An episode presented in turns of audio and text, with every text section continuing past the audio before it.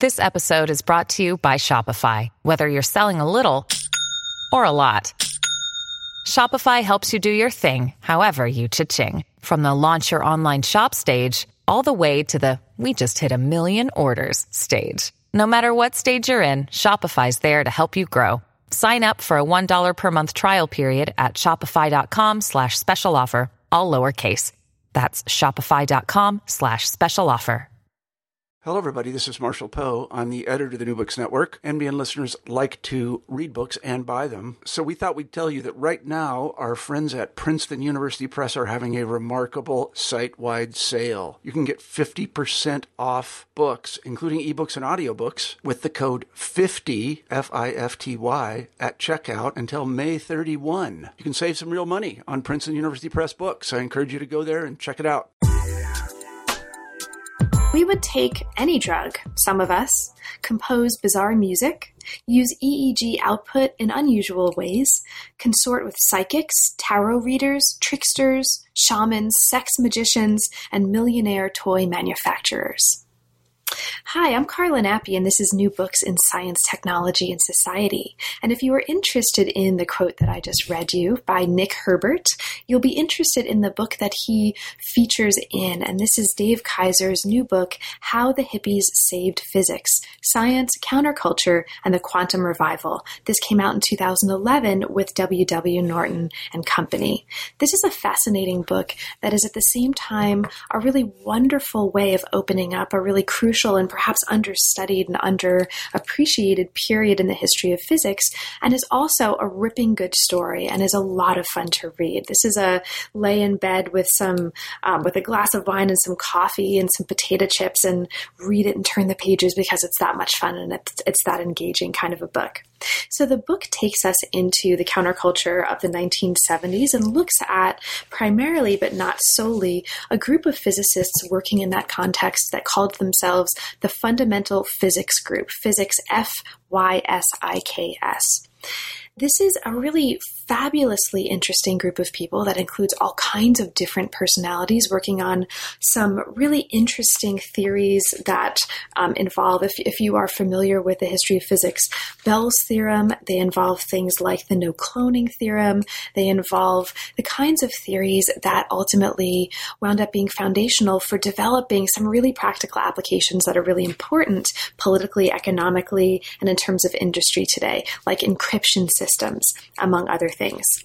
They were also, some of them, working with parapsychologists like Uri Geller. They were taking some drugs. They were getting into fights. They were cursing each other out, making films. Um, they were friends with each other. They're just a really fabulously interesting group of people. And so um, Kaiser's book not only introduces them as an ensemble of characters, but really respects and celebrates and allows us to understand and respect and celebrate the really important physical work that they were doing and integrates it into a story that's very much celebrating play, celebrating daydreaming, celebrating experimentation, and the kind of creativity um, that I think we, we need to celebrate more, not just in the history of science, but in the doing of academic work in general. So it was great fun. I hope that's obvious to read the book. And it was also a real pleasure to talk with Dave about it. So I hope you enjoy the conversation and I hope you have a chance to read and also enjoy the book. Thanks for listening. I'm here today with David Kaiser to talk about his book, How the Hippies Saved Physics Science, Counterculture, and the Quantum Revival. Welcome to New Books in Science, Technology, and Society, Dave, and thanks very, very much for making time to talk with me about a book that I really, really loved, and I am sure I am one among many people who's read this book who has loved it. So thank you, um, and welcome to the show. Well, Carla, thanks so much. I'm really just so delighted, and um, I'm just I'm I'm looking forward to our conversation. I really appreciate it. So, Dave, could you start us off, as is uh, traditional for the show, by saying a little bit about your background and specifically, how did you decide to come to work in the history of physics? What brought you to the field? Sure. So, um, it, it is kind of fun to think back about about a bygone era. It's already historical. Um, so you know, I, I was, um, I think, perhaps like like many of us in our in our beloved field, I was totally enamored of um, science as a kid. I mean, really like elementary, certainly through junior high and high school. And um, one of the ways that that uh, that real sort of interest um, you know sort of took hold, or one of the things I loved to do, especially in, as a high school kid, was read um, just a lot of popular science books. And there were some you know great classics. In fact, I, honestly, I remember um, some very fond memories of getting a bunch from my dad. They'd been these sort of inexpensive paperbacks from when he was a kid from the 1950s uh, these so-called mentor classics you know like 25 cents a copy you know these great great classics you know fragile fraying books that that were just um, you know, really, you know, like I just love these books and books by people like, you know, the, some of the great sort of scientist popularizers like George Gamow, who helped invent the Big Bang model, and um, uh, Albert Einstein himself, and all these. I would just basically devour these things. It was also when I was when I was sort of discovering this this interest. It was, as I now know it in in hindsight, I think it turned out to have been a real boom in popular science, especially popular physics publishing, at least in English, at least in the U.S. or maybe North America more broadly. So this was a time when some authors, um, so newer authors, were, were, were really avidly entering the genre. People like um, John Gribbin and Paul Davies, and people who had who had, had a very advanced physics backgrounds, that in fact, still work in physics as researchers, but had discovered um, a kind of flair for popular physics writing as well. So I just would, I mean, I would eat these things up. I loved them. One after the other, couldn't get enough. Um, and so one of the things that, uh, one aspect that I remember really enjoying about some of these books was was the, the, kind of human element. Was, guess, about as well as I could have formed it at the time. You again, as like a high school kid, um, and the human element in a lot of these books often meant what we what I would now consider. I think many of us would consider kind of you know baldly hagiographic portraits of great men, right? But but nonetheless, as a kid, I mean, I was totally entranced by these kind of heroic narratives of lonesome genius. Um, so I got to college, you know, as an undergraduate already completely committed like from the moment i stepped on campus i wanted to be a physics major and learn more about this amazing stuff about you know time space matter quantum theory relativity things i'd gotten a little kind of nibble about in a very um, kind of qualitative way from these beloved books uh, and and I and I already had this kind of interest in, in, what I'll say, the kind of human element or the people behind the ideas, or something kind of not well formed like that. And I, I must say, I had the enormous great good fortune. Uh, I was an undergraduate at Dartmouth College in New Hampshire, and, and um, it's uh, it, it, still has a small liberal arts undergraduate college feel. There are doctoral programs, including in physics and other areas. But certainly, my experience as an undergraduate there was was an amazing focus on the undergraduates. Um, ourselves. And so I remember literally in my first week on campus before classes had started, I met someone who had become enormously influential to me. One of my real physics mentors, who at the time I guess was must have been department head of our you know not very big physics department there at, at Dartmouth, uh, a physicist named Joseph Harris, and Joe basically said to me, you know, there are people who do this thing for a living. There's a thing called the history of science, and I sat there saying, "What?" And he said, "It's actually really cool, and it's not just about kind of crazy heroic stories. This was coming from, you know, a senior, accomplished expert in general relativity. He'd been a postdoc under Werner Heisenberg. He was an older, you know, guy, nearing, nearing, you know, later stages of his career, even when I got to know him. And, and, yet he was the one saying, you know, yes, come into physics, and yes, you know, you should be a physics major, and we'll do great stuff. And then he said, but, but, you know, if these other things are of interest, don't, don't only take your physics courses. To his an amazing credit, I mean, Joe really has has remained a deep inspiration to me. And so it was another element of good fortune that Dartmouth already had on its faculty Rich Kremer, who was who became an enormously important uh, mentor uh, to me as an undergraduate. He was the sort of he was the historian of science in Hanover, New Hampshire, at least back in the day. Uh, and then my first year in college, Dartmouth had just hired Naomi Oreskes, fresh from her PhD. In fact, I always joke that Naomi had to fly back to Stanford to defend her dissertation, you know, like midway through her first year of teaching. It was that she was that fresh out of graduate school. And I was, you know, a wide-eyed 18-year-old who had just been told there's this thing called the history of science. And then, like, in my backyard, we had two great, great, exciting historians of science, you know, uh, a stone's throw away because the campus is so small. Uh, and so, so I had a real encouragement. I, I mean, beyond encouragement, a real eye-opening uh, encounter with this really, as I say, sort of beloved, soft-spoken, older um, theoretical physicist who had his own, you know, deep respect and admiration for this thing called the history of science that wasn't just old physicist memoirs. It wasn't only sort of heroic tales. That Joe, Joe, in fact, was for many years a dues-paying member of the History Science Society. Uh, before I, long before I was, he, you know, I would, uh, we stayed in touch, of course, all through my college and even beyond. And I remember later in college, uh, he would ask me each semester, you know, what other cl- classes am I taking besides my little physics major classes? Uh, and I took a course in, you know, sort of survey in Islamic history, for example, an undergraduate course, which was really fascinating. And I was going to write a term paper on history of um, basically medieval um, Islamic astronomy, and there's all this cool stuff on the kind, you know, lots of interesting work being done in history of astronomy, even back then. And Joe, without missing a beat, says, "Oh, well, you're going to go look up this, and this, and this, and this, like the latest research on exactly that topic." It just floored me.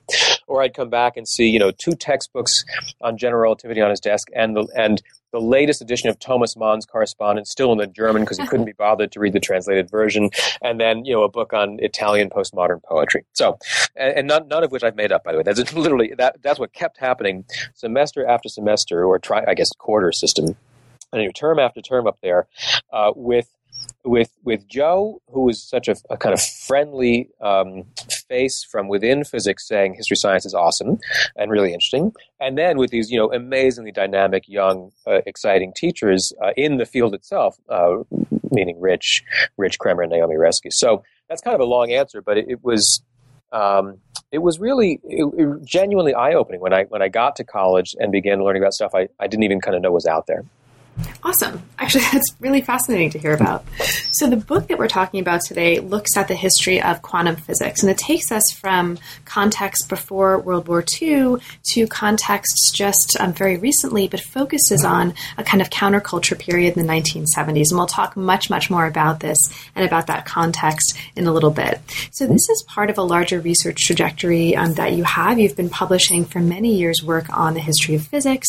How did you decide to come to to this particular topic and specifically to write a more popularly oriented book about it? Were there any aspects of that process of writing for what I imagine is a quite different audience from some of your books um, that struck you, that were important, that are notable, and that you'd like to share?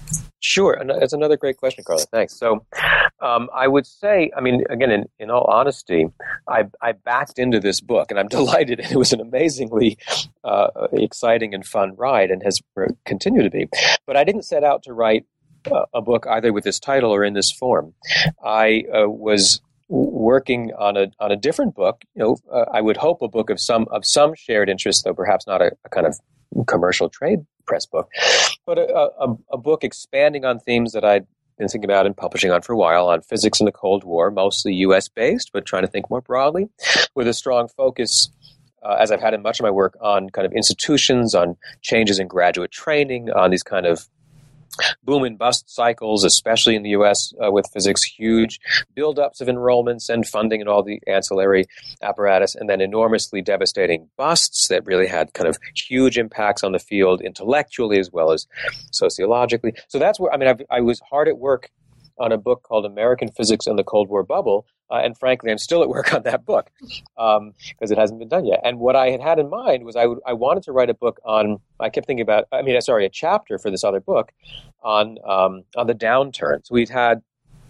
enormously important, interesting literature for for many years by that point. We uh, on on the kind of boom years, on the early Cold War, maybe kind of mid Cold War era of American science, and again, especially of physics. Think about the big science literature, uh, where where you know horizons were ever expanding and budgets were limitless, and and as I've been especially um, interested to keep finding, you know, enrollments were growing faster than ever before. It was this enormous sea change in American intellectual life and American higher education, uh, and and we knew a lot about that. And I had other things I wanted to say about the kind of gro- runaway growth years of uh, the kind of coming out of World War II and Sputnik and that kind of classic stuff.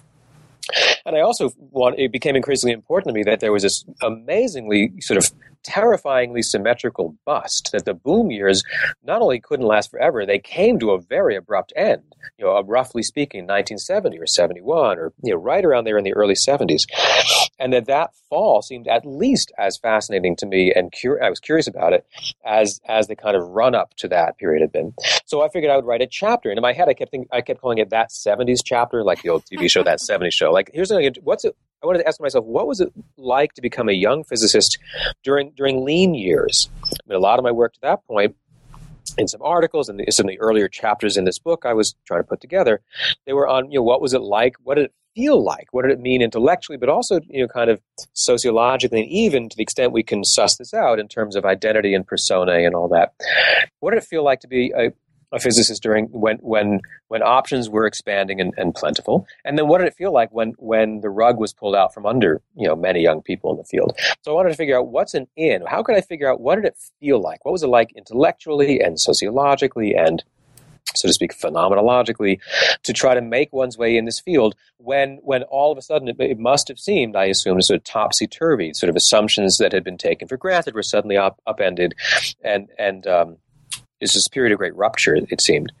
So I uh, I had a, a, year of sabbatical. It was right after I'd um, been granted tenure, and I had this kind of usual schedule for a sabbatical right after that. And I was, you know, doggedly working to finish this book, which parts of which go back to my dissertation, and I really just wanted to finish it. And so I wanted to tackle this new material on on the '70s chapter.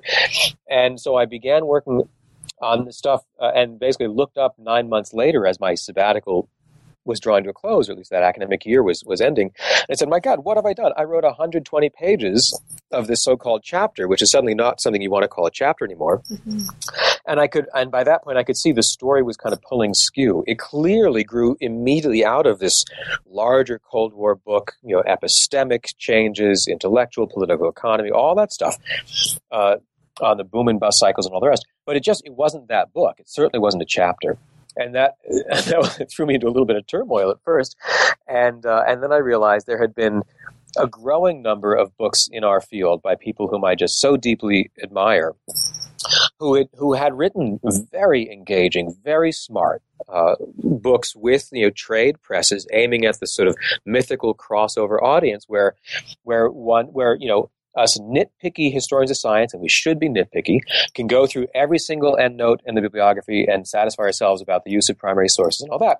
And yet, and yet, there was there was a clear attention to the craft of the prose, to the narrative, to storytelling, not at the expense of the historical sleuthing, but you know, it was just a different kind of book than certainly than I had ever imagined writing myself.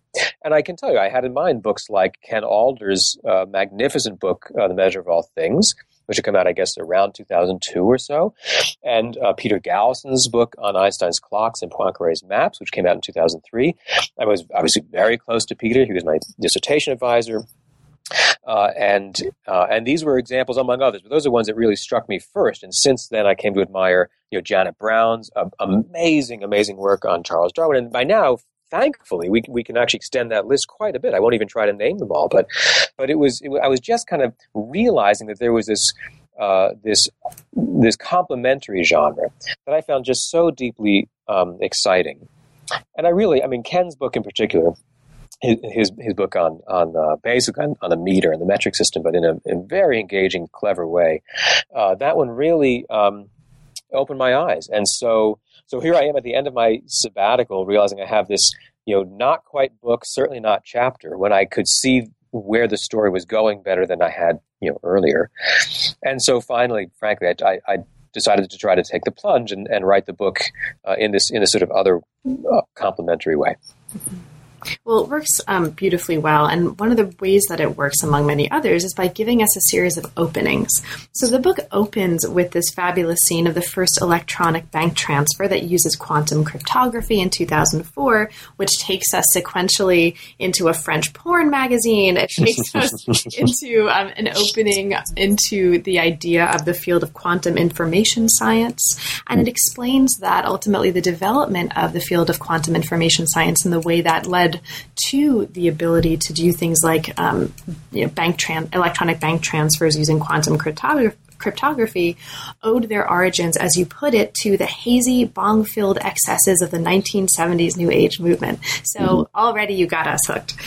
so you take us from there and, and you know, talking about the, um, the introduction to the book and the premises to the book into another opening in the first chapter, which involves a meeting between people we will come to know quite well by the end of the mm-hmm. book. Right. Um, Fred Alan Wolf, Jack Sarfati, and we'll talk about them, and Werner Erhard in Paris, which involves, among other things, Erhard Saying, I make people happy, and Sarfati saying, I think you're an asshole. and, and, the story unfolds from there. So, mm-hmm. just from the, from the perspective of prose, it's really gripping. So, to understand um, kind of what brought about this meeting, who these guys are, and why this seemingly, what might on the surface seem to be a conflict, turns into um, a really fascinating um, and really sort of germinal story, we need to go back a little bit and you take us back to contextualize this. Mm-hmm. World War II marked a transformation in what it looked like and what it meant and felt like to be a physicist. And we need to understand that before we can understand the, you know, what changes afterwards and how the 1970s fit. So to start us off, can you talk a little bit about Einstein, Bohr, Heisenberg, mm-hmm. Schrodinger before the war? What was the model of what a physicist was as a bearer of culture before the war that we need to understand to understand the transformations that World War II brought? Sure. Yeah, it's a it's a great um, a great way in. And so, uh, th- in some sense, this was a way, frankly, for me to return to topics that had captivated me as a kid that, that helped bring me into the field of the history of science. Was going back to to an incredibly well studied era in the history of science, especially in the history of physics. This, you know, is often thought of as a kind of golden age of the first, say, quarter century of the 20th century, to put rough bounds on it, when uh, when much of what we would now recognize as as so-called modern physics was was being crafted by by several people's hands, not a huge number. So it's you know, we have a kind of large cast, you know, ensemble cast account of that period with a series of you know colorful, uh, larger than life personalities, uh, like Albert Einstein, like Werner Heisenberg, like the very acerbic Wolfgang Pauli, and the retiring and sort of painfully shy British uh, theorist Paul Dirac, and so on. I mean, we know those folks, and we know them both as historians, and and I knew I had met some of those characters as characters, you know, even as a high school kid reading these kind of heroic books that I described earlier. Uh, some of my earliest work in the history of physics was actually on the earliest debates over what became quantum mechanics and how how various architects uh, thought you know it should be interpreted, what it imply about the world, about these grand metaphysical challenges, the so-called Einstein-Bohr debate, and, and so on. So, in some sense, that was you know, a chance for me to return to to some of my own favorite topics, so to speak, my roots in the field, and to really sit with and wonder about the, again the, the kind of daily life as much as we might as well as we might be able to, to, to get a sense for it at some remove. But what did it feel like to to them? What did they think they were up to? Say in the 19 teens and say especially the 1920s uh, when the when the relevant community of quantum physicists was you know was bounded was was modest in size mostly accessible to each other by rail, you know, by train. Uh, they would often have extended visits in each other's private homes, let alone in their kind of, you know, institutes and, and um, you know, and, and departments, uh, and where it was a personal, face to face, and often explicitly philosophical um, endeavor. So it's not that these people weren't calculating. Of course, they thought the equations were incredibly important to get right, and they argued about terms in the equations at the level of mathematics, as we know in great detail. But but that same group, most of that of members of that group, also thought it was their job, and it was it was this it was what it meant to be a theoretical physicist in that era. To many, if not all, to many of those folks, that they also had to worry about what they themselves would call basically the philosophy or the interpretation of those equations, and that that was not a task to slough off to, to, you know to outsource to someone else, uh, and so we have these again mostly kind of heroic, perhaps a bit romanticized stories that nonetheless have, have come down over the century almost of these late night you know um, sort of not so much late night bull sessions but late night you know, fiery debates between these off-scale intellects, and then one goes to sleep thinking he won, scored some good points, and then the next one wakes up the next morning with a smile on his face because he thought of a great counterexample. I mean, th- this kind of giddy level of engagement um, with this new and, and philosophically befuddling topic of quantum theory. And and as you say, they they they many of them consider themselves their job to be these Kulturträger, to be a bearer of culture, not certainly not merely a technician. That would have been horribly offensive to them to, to think. Um, and and not not only a philosopher or philologist or other kind of you know sort of humanistically inclined scholar, but that they were they were not that, that, it was part of their job to to think about the kind of what does it all mean questions. And again, a lot of that I, I first learned and absorbed from the amazing writings of Gerald Holton, which I began encountering, you know, even as an undergraduate. I mean, I didn't invent that. That's that's sort of beautifully rendered material from from generations of historians of physics that I that I enjoyed sort of getting back getting back into. Um, so that's right. So so there was that moment in time. Now that it hadn't always been that way. In fact, the job, the, the sort of notion of someone whose job could be theoretical physicists, that obviously has a history that had been emerging not too much before the time period we've just been talking about. You know, many scholars would date it to, you know, over the course of the 19th century and really tilted toward the later 19th century. And so the job itself is new, and these folks, sort of second or maybe third generation practitioners like Einstein, Bohr, and then their, their younger colleagues, were, were as much concerned as what their job is meant to be, what's their role in science, as they were with equations or interpretations. So, so there's a history to what it means to be a theorist, and then as as you remind us that you know that's not stable. I mean, no historian would expect this to be unchanging. And then we come to these incredibly, you know, jarring disruptions, which again have been immensely well studied by our whole community and, and beyond, of uh, of uh, mobilizing for World War II and, and then the aftermath. And so that it really feels like you know someone's just turned the page to a different book uh, when we when we think about uh, the sort of tales of crafting quantum theory in Copenhagen with Niels Bohr and taking strolls around the garden. I mean that type of of of, um, of notion, uh, and then we come to you know whether it's again overly sort of heroic narratives of, of life at Los Alamos or, or any number of these you know just dozens and dozens, ultimately hundreds of or thousands of, of um, gadgeteering of defense projects during the war uh, for physicists in, in, in, many, many parts of the world. And, and we seem to have a huge literature in particular on the U.S. or the Allied efforts. So, uh, and again, that's you know stuff that many of my dear mentors and colleagues have been writing about for a long time, and I have interest in that too. So there was there was a literature there, uh, and I had my own little you know my takes on that. I certainly wasn't. That was not new ground, but it was. It was really fascinating for me to sit with each of those you know bodies of, of literature that that our colleagues had, had worked so lovingly to, to render and to say well you know something's going on here and then to wonder in the context of this of this original book project that I'm still working on when we look at you know what's it like to become a young physicist how does this impact you know training or assumptions about what it is to be a physicist and how are those being refashioned in, in dramatically shifting you know political and cultural institutional settings um, anyway, that seemed like a contrast worth worth really sitting with. And then this, so this, so the '70s stuff uh, was not so much de novo. Many of the folks whom you mentioned, like Jack Sarfati and like Alan Wolf, they had known about at least the kind of heroic tales of the Einstein and Bohr and Heisenberg age as well. And they said, you know, isn't it time to to return to not to invent something brand new, but can't we recover some of that earlier spirit from from a very productive era uh, of quantum physics from from before World War II?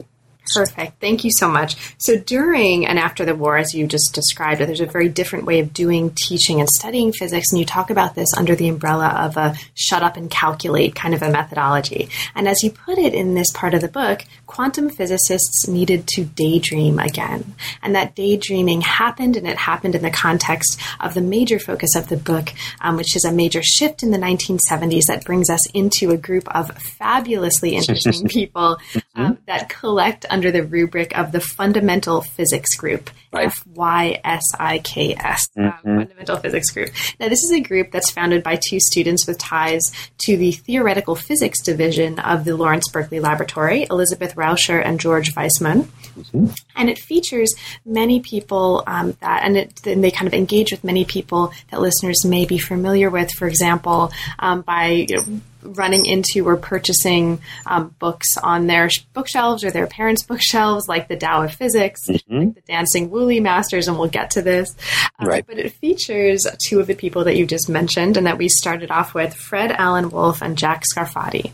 Um, I think it's a it's a great way into this to, to maybe start off by introducing them. I mean, they, you call them uh, a kind of odd couple. They make a film together and yep. fabulously interesting. So, um, if you wouldn't mind, could you introduce us to the fundamental physics group? by introducing these two guys. Sure. Wolf and Jack Sarfati. Who are they and what are they doing at the point that this group is um, being formed? Yeah, no, that's great. And so what, one thing I tr- once I kind of got got so to speak up to speed with the narrative. I mean, I did try to make this.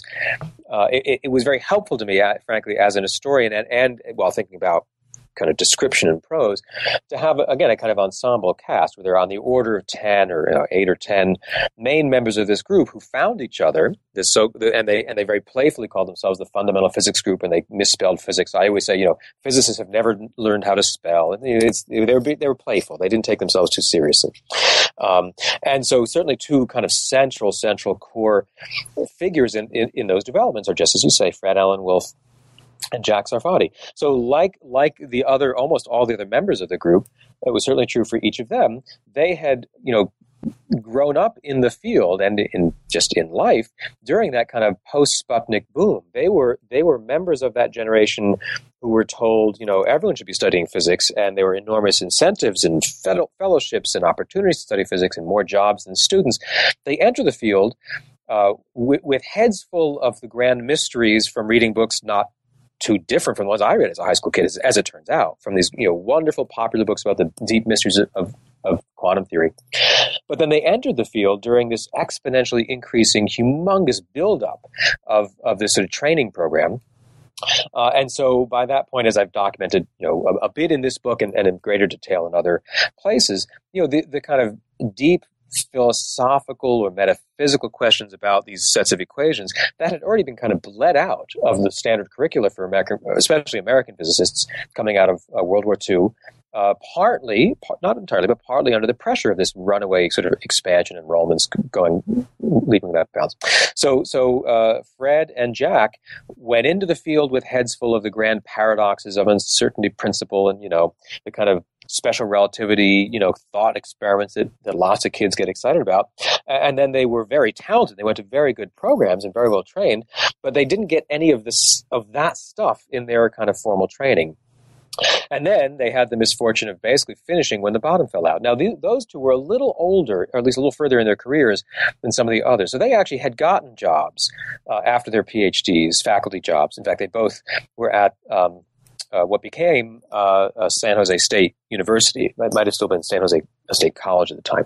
They both had had uh, tenure track faculty jobs.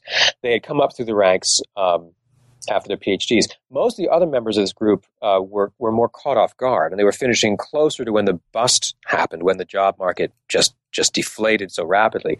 So many of the others had had a similar experience in terms of being excited about the big questions of physics, going to very, very you know, exclusive top PhD programs throughout North America for their PhDs in physics, and then co- having the misfortune of coming out sort of at the wrong place at the wrong time through, through, through no one's fault. That's just the field had, had gone through this lurching change while they were basically wrapping up their dissertations. So, so Fred and Jack met uh, when they were both uh, briefly on the faculty at San Jose, and they hit it off. And I, I, guess they must have realized they had these shared interests. For a while, they were roommates. I think they each had gone through breakups, and they moved in to share on, you know, save on rent. It was a lot. It was a lot like the kind of odd couple kind of TV show. Um, and like you say, they I mean they were playful. They would make these sort of student films together on on old old home movie cameras that are like just crazy, and they were clearly having fun on the beaches, you know, in, in uh, California.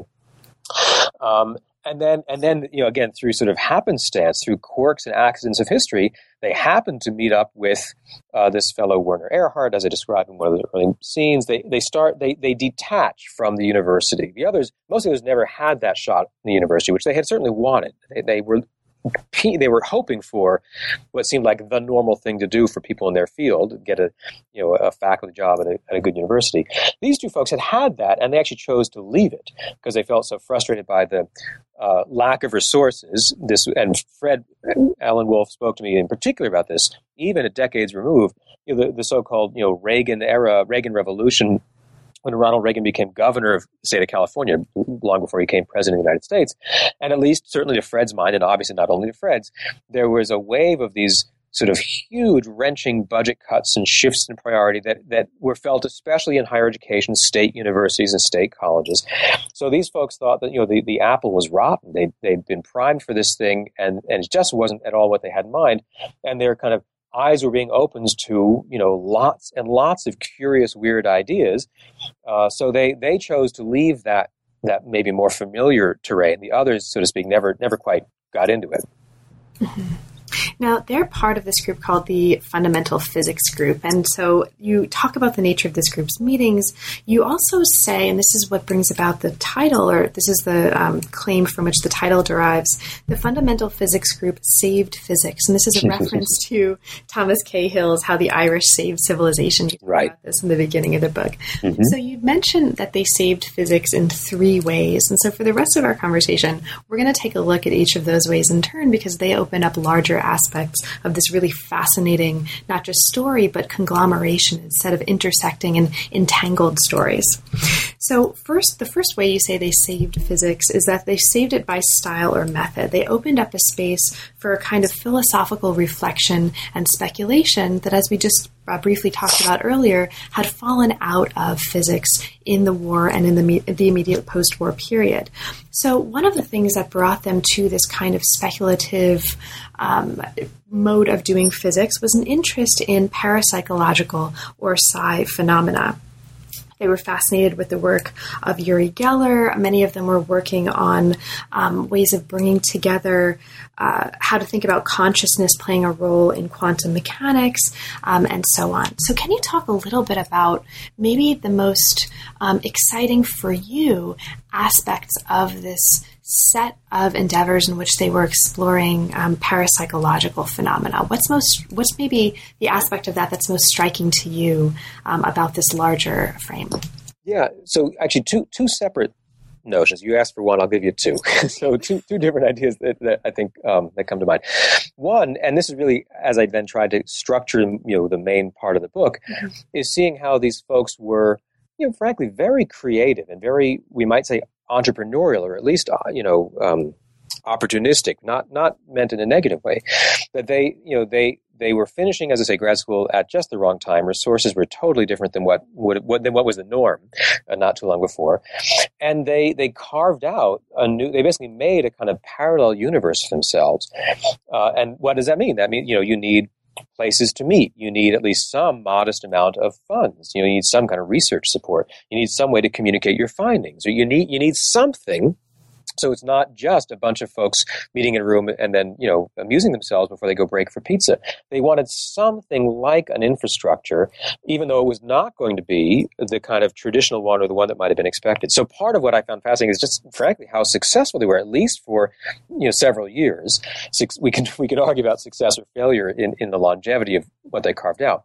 But, you know, they were, they were, as far as I could tell, from thousands of pages of informal notes and correspondence and letters from the time, as well as being able to talk with them. This is recent history. They're all alive. I was able to talk with them. They were quite generous with their time. So, from a variety of types of sources, then and now, they clearly seem to have been having a lot of fun. First of all, in in sort of what might have been very depressing or at least you know uncertain times for young scientists, they you know they were they were playful and they were deeply curious, sometimes a little frank, a little nutty, but they were but they didn't always take themselves too seriously. They could be a little nutty. You could afford that, you know. But also disciplined. They'd done their PhDs at really top programs. They knew how to calculate. They had published in the mainstream journals along their training, along the way. Uh, and and and here and they were just sort of creative and again entrepreneurial in hitting up alternate ways to you know get at least a little cash flowing, have a place to keep meeting, uh, spread the word in a variety of settings.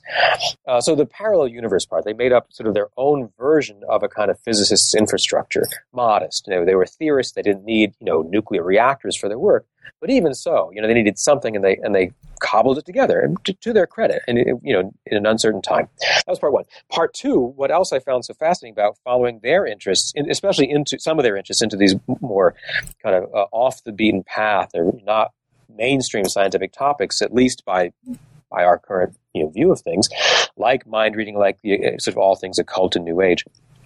One of the things that fascinated me was actually how uh, even there, many of these folks were returning to what had been actually much more common in an era that they already um, had been longing for, which is to say, in the 1920s and 30s, among many of the you know giants who helped make quantum mechanics. So I really hadn't personally been aware of just how deeply Erwin Schrödinger had become fascinated with uh, Hindu scriptures to the point that at one point he tried to learn Sanskrit and you know he would yell at reporters who tried to downplay that stuff. He said, "Don't don't be so quick to dismiss it."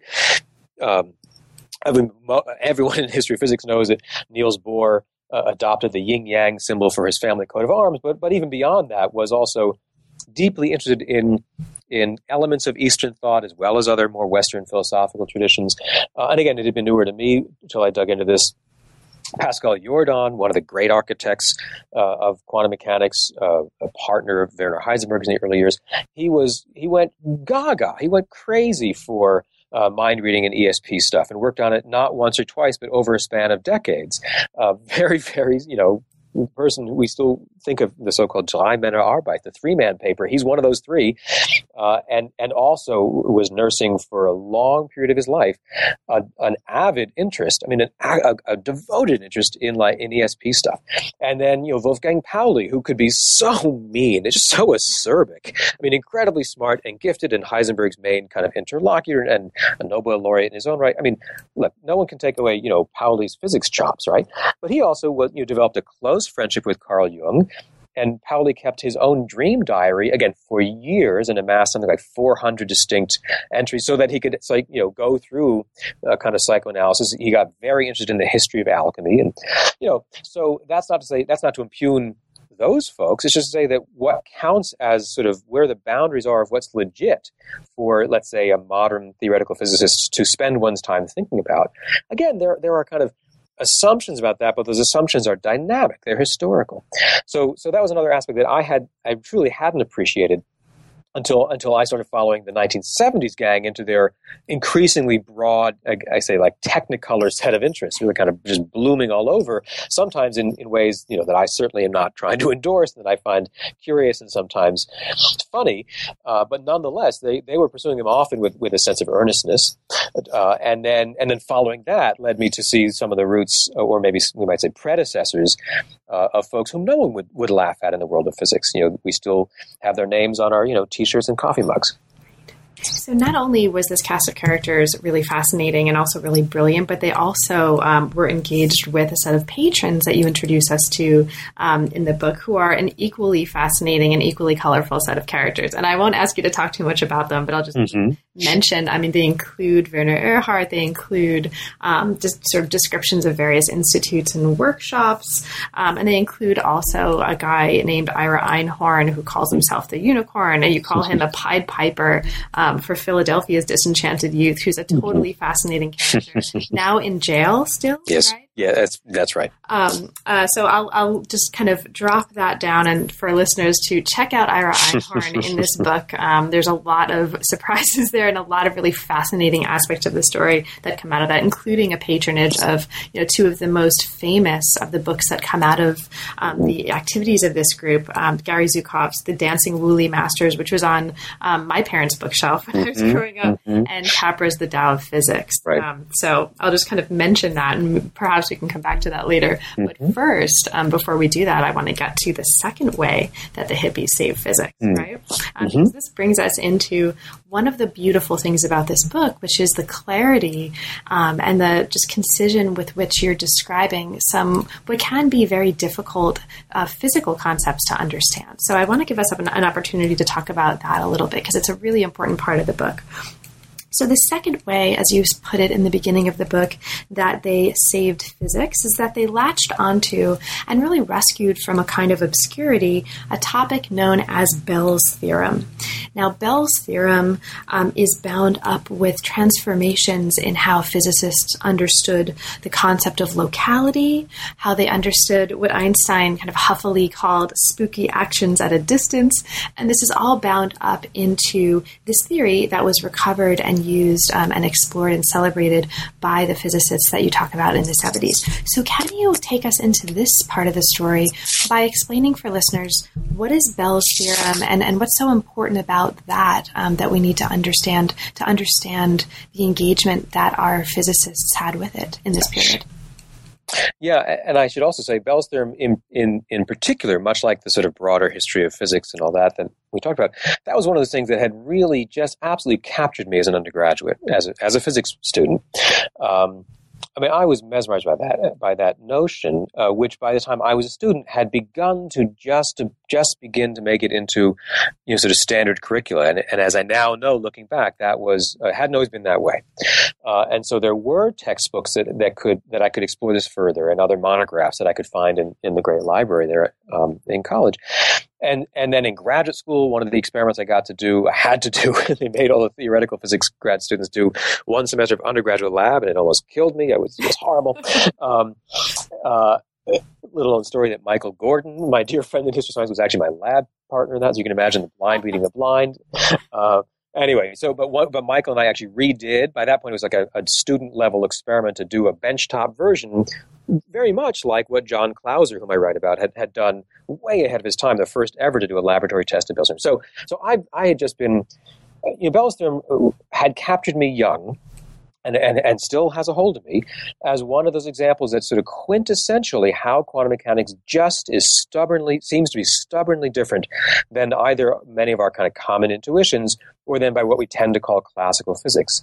And by now, that's a totally uncontroversial statement, and physicists will, will trip over themselves to tell you how important they think Bell's theorem is. But so it was all the more remarkable when I, again, when I began looking back at this, how long that took for physicists to notice it at all, to form any opinion, or even to, to know the paper had come out, eh, first published in 1964, just 50 years ago now, uh, or, or to accord it any respect to say that that's actually real physics. That's a legitimate topic for card carrying physicists to care about even though now some of the early pioneers on that work, like John Clauser and some of the others, are rumored to be, you know, in the running for a Nobel Prize.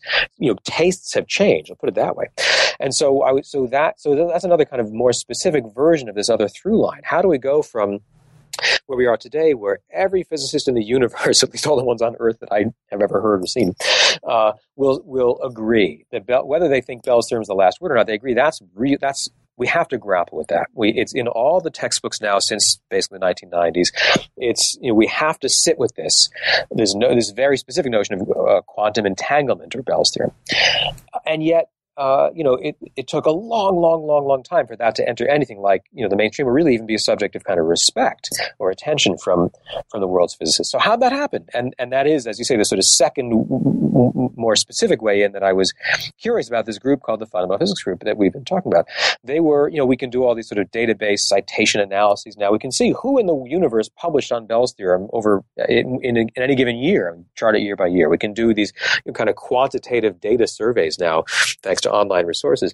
So one of the things I did was look up every single article that cited Bell's papers which is you know clumsy. I'm not going to say that's the final answer, but it's certainly revealing of larger patterns. Uh, and when you go through and ask, well, you know, when was it being studied? Why are these long years of silence when no one in the whole world cites it even once. And then when it does start getting cited, who are the people writing those papers? Who are the people engaging with this topic in print? And overwhelmingly, if you look at the physicists based in the US, which is the largest fraction of all these authors, the US physics community was enormous by that time, the largest fraction of that group uh, were this, you know, sort of ragtag, underemployed folks who had PhDs in the field and yet most of not sort of regular or stable jobs. So these the fundamental physics group were the early adopters. They had sort of cornered the market, so to speak, on Bell's theorem, and they were the ones engaging with it in print at a time before that became long before it became common.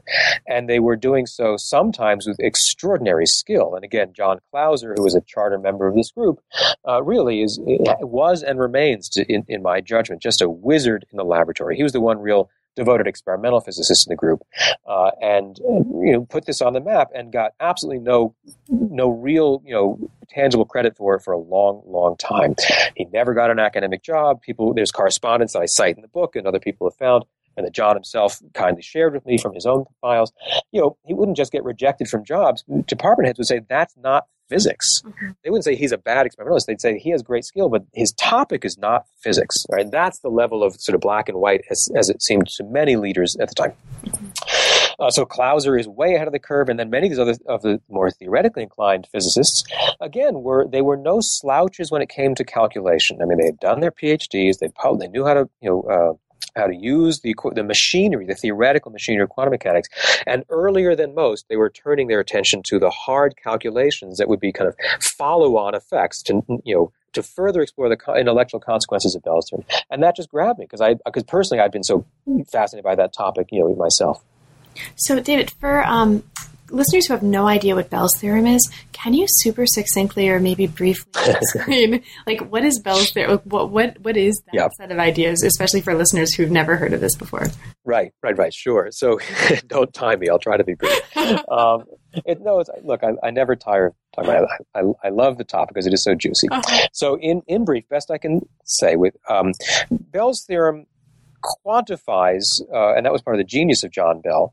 It quantifies just how much the, as he showed, un, unavoidable predictions of quantum theory, the the essential predictions from quantum theory, how much those differ from other more sort of classically minded intuitions about how the world should work.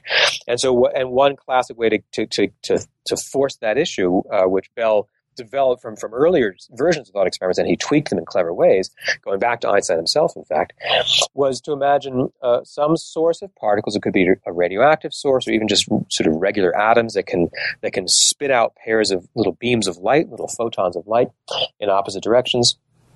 And a physicist could have a detector aimed at one of those particles, let's call it particle A, and that physicist can choose to measure some property of that particle. And there's nothing fancy or weird there. That was already routine stuff. If it's an electron, she might say, well, what's the spin, the angular momentum of an electron along the z direction? If it's a photon, she might say, what's the polarization? But that, that part wasn't weird. She has a box, and she can choose to measure something about that particle zooming her way. Meanwhile, she has a partner physicist with an identical detector that's now aimed at particle B, at this sort of twin or partner particle that had come out from the common source. And, and that physicist can choose to make measurements of the same kinds of properties. And what, what was so weird, I mean, really weird, and that Bell showed was unavoidable if quantum mechanics were true, that was an if.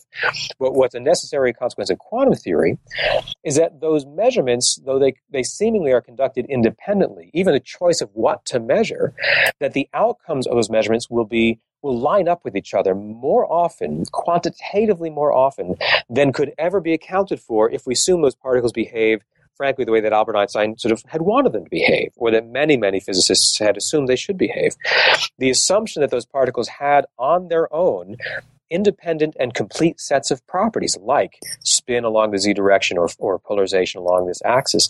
The assumption those particles even had a given fixed property on their own prior to measurement leads to, to empirically measurable quantitative differences uh, from the predictions of quantum theory. So, and that's why Einstein had had seen this as a possibility and wanted to avoid it, and that's why he huffed. This is like telepathy, which was not meant to be, you know, praised, and he said it's spooky action at a distance. That's bad, right? From what we know about relativity, and all the rest.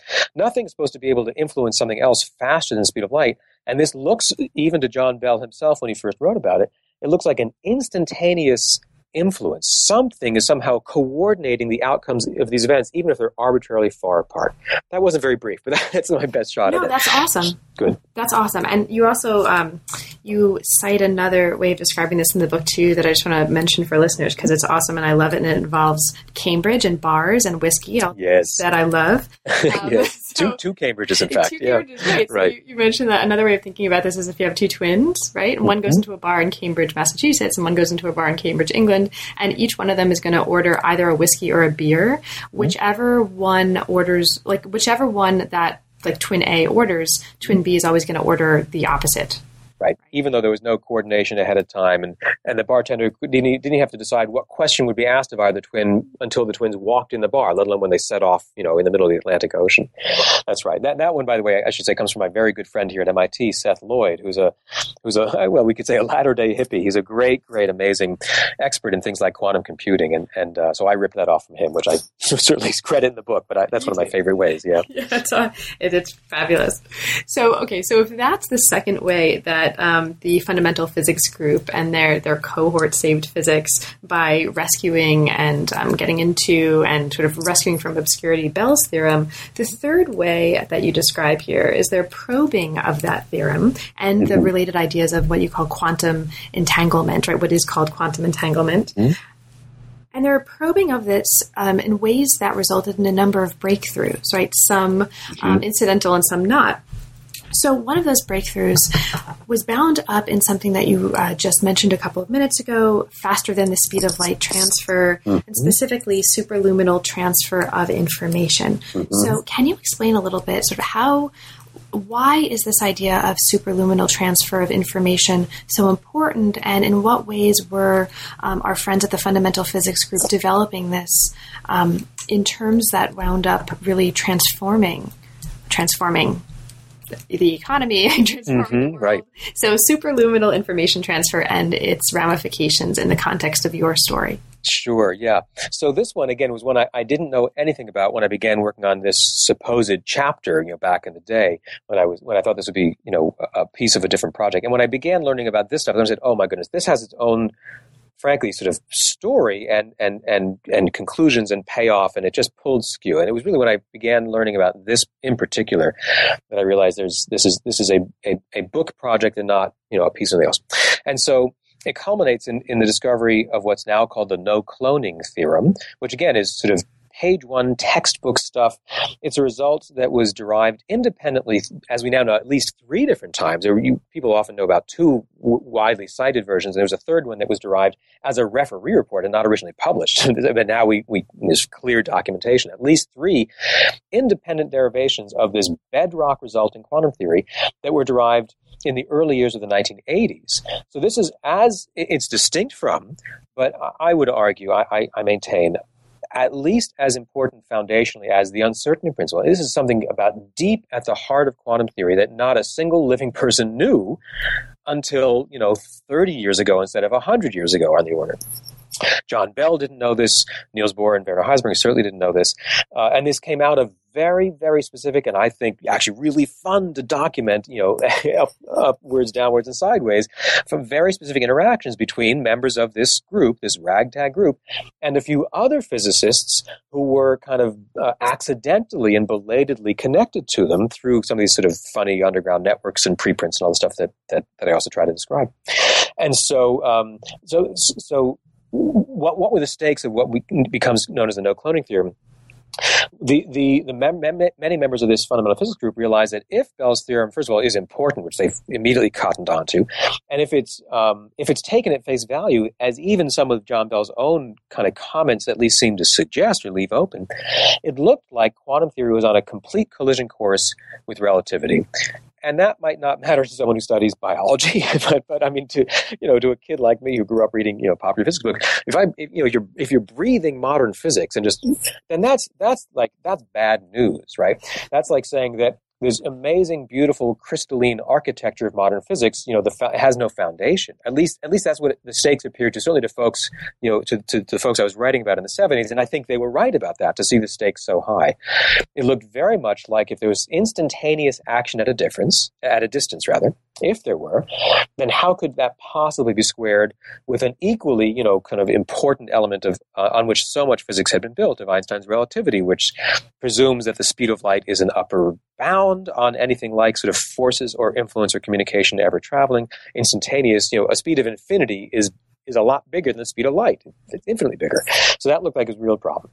And so what? So so members of this group latched on to that you know, that that um, that joint, that sort of weak joint in these two otherwise you know beautiful kind of palaces or structures of, of modern physics and they just hammered away in their kind of late late afternoon, Friday afternoon kind of jam sessions, um, among other topics. So that was when they came back to year after year and, and, really with, with gusto and creativity, with a series of kind of escalatingly clever thought experiments and of devices. At one point, Jack Sarfati even began the process of filing for a patent. He thought he, he thought he really could you know signal faster than light relativity be damned. And then and, and, then it, that unraveled because people realized there was a, there was a, a, tricky way that would not let that work and that would just barely preserve this kind of unequal tr- uh, uneasy truce between quantum theory and relativity.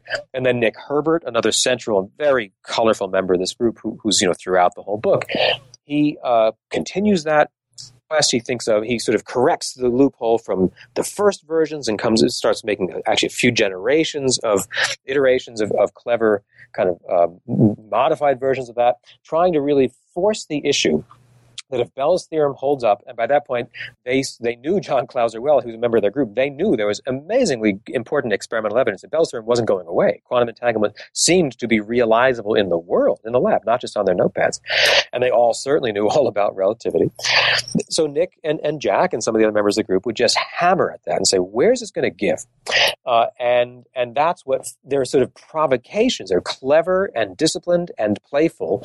Instigations and provocations sort of made their way, uh, partly through a weird little journal that had just recently been founded called Foundations of Physics, partly through these sort of underground mimeographed preprint networks, and and so all three derivations of what's now called the no cloning theorem were immediate and direct responses to those thought experiments, those provocations. So that's one where I got, I said, you know, I got really much more excited. Um, and I and I should say, maybe here's a good point to jump in, and maybe maybe you're going to ask about it anyway. You know, the, the title of the book is, is, is really meant to be tongue in cheek, and I tried to sort of express that in, in, in the intro. Mm-hmm. Not not all my readers seem to have gathered that, and uh, but I mean, uh, so I don't think any group of eight people could save a whole discipline. I don't think you know Richard Feynman and John Wheeler could save. I mean, that, that's not what was the book's really meant to be about. Um, nonetheless, I think this group of colorful and creative and sometimes infuriating, or at least you know, charismatic uh, uh, people I think they, they had a genuine intellectual legacy on physicists' own terms, let alone what else they might have been up to, what we might, you know, love or, or find, you know, curious. But even on physicists, when we sort of narrow metrics of credit, these folks had really done something and they'd really played an amazingly immediate, specific, you know, contribute contributory role.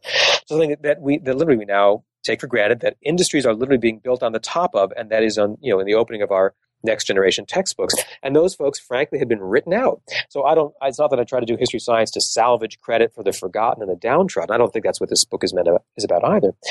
And I don't think it's because they saved physics in any literal way, but there's, there was something going on there. And it wasn't only cutesy 70s, you know, um, stories of a bygone era.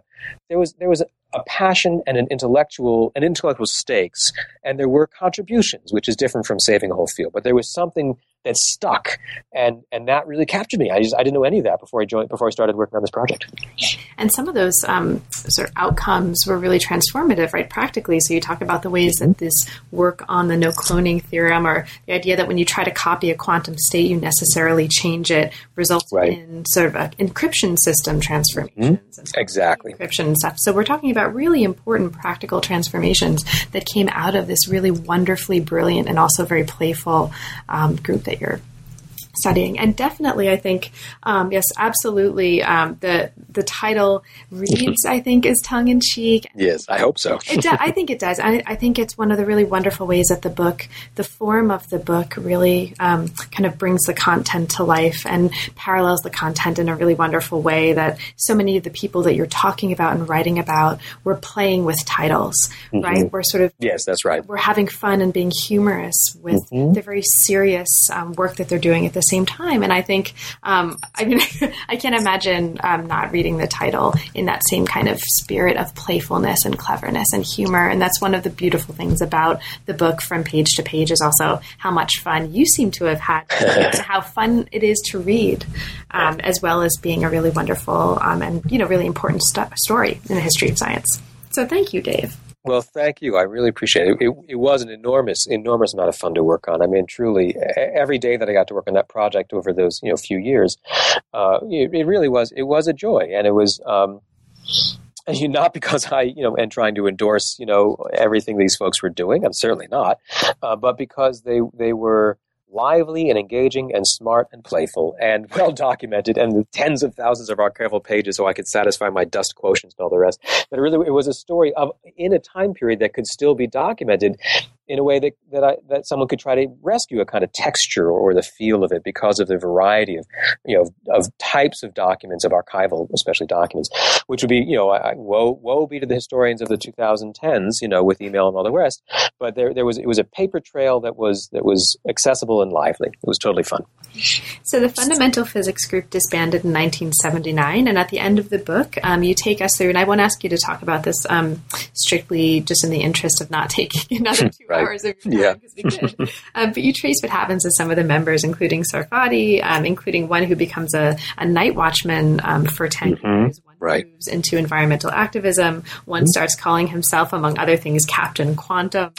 Um, yes. and two become self-employed entrepreneurs. And then you take us also into a reunion um, that many of them mm-hmm. gathered to celebrate in the 1990s, and then finally take us into some of new, the new efforts that have been launched since um, our fundamental physics group friends um, disbanded the group, and that includes um, different institutes um, in Toronto and beyond. And you right. introduce us to this wonderful surfer physicist.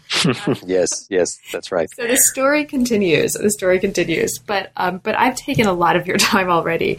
So Dave, um, there's a ton of material in the book. There, I mean, including stories, really lovely descriptions of theories that make things really, really understandable. Um, just a ton of material that we didn't have a chance to talk about. Is there anything in particular um, about the book that we didn't mention, but that you'd like to bring up, um, perhaps especially for listeners who haven't yet had a chance to read it? Well, you know, one one thing, Carl, and I, and I really appreciate um, your comments about the book because it, it, that was something that was newer to me. Frankly, very well new, not newer. It was new to me to try to write in, in a mode that would hopefully um, uh, well, you know, be engaging. I mean, we, there are many ways to be engaging, and as you know, professional scholars in history, we have, I think, we we develop a wide latitude for for the kinds of prose that we can nonetheless find totally captivating, but we we're strange that way, uh, and so I think, and so it was it was a great kind of intellectual adventure for me to try to frankly learn or practice writing, you know, in a different mode, not a, not not entirely different, but to emphasize things differently. And on that score, I have to say, I had a remarkably gifted and generous editor at at the press, uh, Angela von der Lippe, who recently retired. But she, I can't stress enough how much you know a really really gifted, seasoned editor helps too, uh, and she helped just think about things that I hadn't been aware of, like you know we might call it characterization or emplotment or set up a little nibble here so you can come back to it there. And it all makes sense when someone explains it to you. It certainly did to me. But those are not things that I had, you know, practiced in graduate school. And, and once Angela helped open my eyes to that, I could see these other books I admired doing that as well. Like I say, like Ken Alder or, or, or Janet Browne or Peter Galison, many of us who are, you know, professional historians of science who've also written these kinds of books.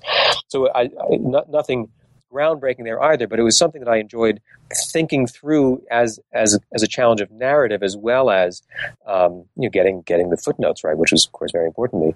And another project, maybe just briefly to say what I had hoped I might be able to do with this book, and a, re- a gam- reason I take the gamble and write it in a slightly different way, is that you know my my own students in physics here at MIT, and, and even when I was a student, you know, we don't we don't know a lot of this stuff. We don't, and not just about Jack Sarfati or Nick Herbert, most physicists these days, most kids these days, don't even don't know about um, the once totally great central, you know, lauded physicists and some of their struggles with this material, like John Wheeler, like Eugene Wigner. They don't know that not that long ago, 50 years ago, 30 years ago, not 100 years ago, some physicists, some leading you know, Nobel quality physicists, also thought very, very deeply about the foundations of quantum theory. It wasn't only in the, in the bygone era or only by kind of fringe or marginal folks.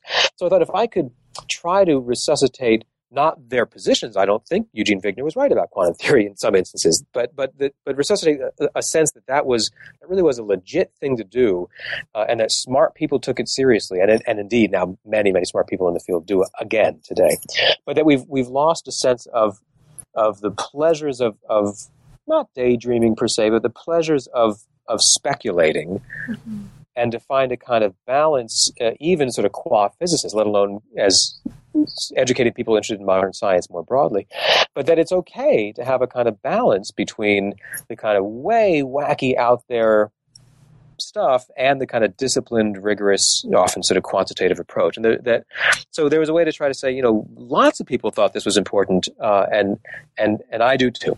I guess that was part of part of the goal. And so do I. I can get on board that train too. Excellent. So, Dave, now that the book is out, and congratulations on the book, it's fabulous. As I'm sure, um, I, am sure I'm not. I'm one of many, many people um, who really um, want to celebrate this book. But what's next for you? You've mentioned um, working on the project that originally um, gave birth to this book. But is so? Are you mostly spending time on that? Do you want to talk a little bit more about that? And if not, um, are there any other projects right now you're working on that are inspiring you? Yeah, you know, there's there's a couple. My my rate of progress has, has dramatically slowed uh, with administrative things and all the rest. But there are there are, there are three different books that I'm I'm nibbling away at. I mean, they're all in various stages of not being done. The one that, that we've talked about, this American Physics and the Cold War Bubble, uh, which which is dear to my heart and which really drove a lot of the you know larger framing questions and themes that, that, that helped me structure this this other book. Um, and and I have you know file cabinets full of stuff uh, that I that I am eager to get my head back into. Um, and that one's frankly closest to completion in terms of just you know page count and draft and where I think I want it to go. There's another one that I've really enjoyed getting my head into, and that's m- much less far along, but really fun. I think really fun, and that's I've been thinking about is a, a, political history of gravity. And that's meant to be a playful title. I'm not sure what the final title will be. I'm sure some publisher will ask me to put the word Einstein in the title. But the idea is to look at Einstein's really, I, I truly mean glorious intellectual achievement of general relativity, and the kind of capstone uh, in many ways of, of much of his work, and and that it's about to turn 100 years old. I mean that it, it's had a long, rich history, and it's at once it, it's often held up as the as the as the epitome of sort of disinterested basic research, the purest of the pure. We historians might wonder about how helpful those kinds of labels are, but you know we can find many examples of general relativity held up as the as the as the ultimate in in basic pure science. It's not like nuclear physics, some might say, where that's clearly wrapped up with the state of the world and geopolitics, uh, or electronics or other fields that had uh, had itself evident practical application. And yet, what I've been really um, amazed by as, as I dig into it, that at every turn from when Einstein was finishing up the equations, which he wound up completing in, their, in the form we now recognize, in the midst of World War One, which affected you know, where he could travel, who he could send postcards to, who could send or receive, you know, the journals in which his work was appearing. You know, the, the state of certainly Europe and beyond was was uh, in a dramatic state uh, as Einstein was finishing his work. And then we go through and it's sort of at every turn, at, it twists and turns throughout the whole century, this seemingly aloof and esoteric and literally otherworldly material of general relativity has been grounded, has been often con- constituted by very specific worldly, uh, geopolitical, and often even military or defense oriented, um, you know, projects and priorities. So, so it's been really fun for me to try to piece that out. And that would be a kind of century or most of a century long story that goes from place to place as opposed to the hippies book which is a much more bounded chronological frame and then follows you know one group through through their antics or through their endeavors. So that's what i've really I've actually uh, I love it, and, and, I've gotten some chapters done, and, and I, I look forward to doing more. Uh, and then and then co- a nice compliment with that actually is I've been able to, to team up with another one of my really beloved uh, mentors in physics, Alan Guth, who's here at MIT, conveniently enough, and we we have a great group of physics students with whom we do physics research. They like history science, but they're, they're publishing in, in early universe inflation and all the rest, uh, which is a subject I'd studied with Alan. Uh, and Alan and I are working very hard to try to write an undergraduate uh, physics textbook on gravitation and cosmology. We have hundreds of pages of notes and drafts, and we beta test them with our students. So I'm, I'm, I'm sort of trying to get these two different books on gravity, kind of r- wrestle with each of them, and that's been it's actually been really fun to try to toggle back and forth because they clearly go together, and yet they play out on the page, you know, so so so very very differently. So it's fun. It's it, it's um, I've been I've been very lucky to be able to sort of try to uh, play with each of each of those projects. Well, that sounds great, Dave. Best of luck with that work. I'll look forward to talking with you about at least some of those. Good. Um, and thank you again for making the time. It's really been a pleasure. The book is fabulous, um, and it's really, frankly, very inspiring both to read the book and to talk with you about it. So thank you, and congrats again. Carla, thanks so much. I really enjoyed talking with you, and I, I really appreciate it. You've been listening to New Books in Science, Technology, and Society. Thanks very much for joining us, and we'll see you next time.